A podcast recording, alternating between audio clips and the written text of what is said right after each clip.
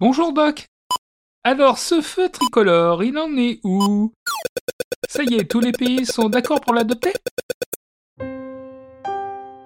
T'emballe pas Marty, t'emballe pas. Il faut attendre le trente mars mille neuf cent trente et un pour qu'une convention internationale soit signée à Genève. Elle prévoit l'unification de la signalisation routière. L'objectif, tu l'auras compris, c'est d'imposer un système uniforme au niveau mondial. Rien que ça. D'ailleurs, la quasi-totalité de nos panneaux d'aujourd'hui sont définis dans ce document. Et par voie de conséquence, les signaux lumineux tricolores font partie du catalogue. Leurs trois couleurs font l'objet d'une circulaire ministérielle du onze juillet mille neuf cent trente-huit qui donne toutes les précisions sur l'utilisation de ces signaux et leur implantation. Un document de neuf chapitres, sans cesse remis à jour, même en deux mille vingt-trois. Ça c'est pour la circulation des voitures, mais on oublie que les piétons sont eux aussi concernés par ces fameux feux tricolores. En effet, des feux destinés aux piétons se font jour très rapidement après ceux destinés aux automobilistes. Et si les formes adoptées sont diverses, rondes, carrées, rectangulaires, voire triangulaires, les couleurs sont celles affichées pour les signaux réservés aux voitures. Très logiquement, on peut y lire « Attendez » ou « Stop » sur fond rouge, ou à l'inverse « Passez » sur fond vert. Nos habituels petits bonhommes ne sont pas encore présents ? Non !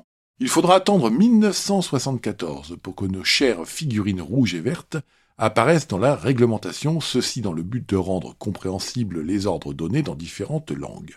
Comme souvent, le coût supplémentaire engendré par ces indicateurs va remettre en cause leur utilité.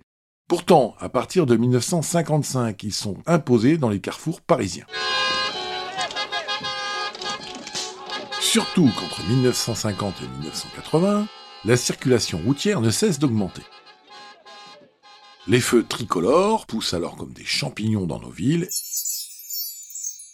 et parfois même dans nos campagnes. En deux mille onze, on relève ainsi une moyenne d'un carrefour équipé de feux tricolores pour mille habitants dans les grandes agglomérations. Jusqu'à un virgule vingt-six carrefours à Bordeaux contre seulement zéro virgule cinquante-sept à Nantes. Tu apprécieras la précision. Les feux tricolores ont longtemps été considérés comme un élément de sécurité, mais ils génèrent parfois des accidents, en raison d'une vitesse excessive de certains usagers qui, de surcroît, ne respectent pas cette signalisation en grillant allègrement les feux rouges. Pourtant, des normes précises sont appliquées pour le fonctionnement de ces équipements. Mais Doc, vous savez bien que souvent on a l'impression qu'ils sont longs, très longs ces feux. C'est vrai, mais tout cela est parfaitement réglementé et régulé. Ainsi, à Paris, comme dans la plupart des grandes villes, la durée d'un feu dans la journée est de quatre-vingts à quatre-vingt-dix secondes et de cinquante secondes la nuit.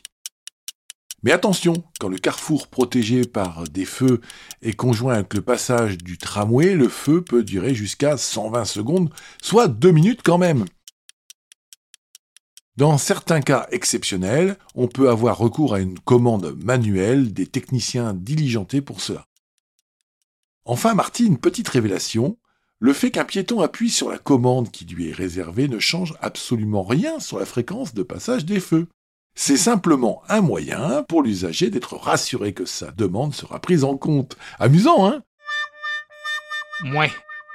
Ce qui est amusant, comme vous dites, c'est que sur les Champs-Élysées, je me souviens personnellement avoir vu des feux bleus au lieu de verts. Ils ont été rapidement abandonnés et sont repassés au vert, car on ne les voyait pas bien sur fond de ciel bleu, m'avait avoué un policier parisien. Alors Marty, il est toujours utile de rappeler quelques règles. Feu vert, on peut circuler en respectant néanmoins les passages de piétons et celui des voitures si on tourne à gauche.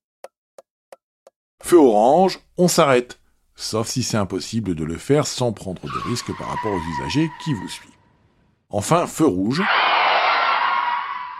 Arrêt obligatoire, le grillé constitue une grave infraction susceptible d'être sanctionnée.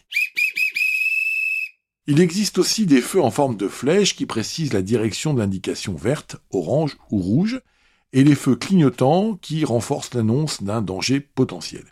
Et comme si ça ne suffisait pas, on a récemment ajouté des signaux spécifiques pour les nouveaux modes de circulation douce, vélo, bus, tramway, et cetera.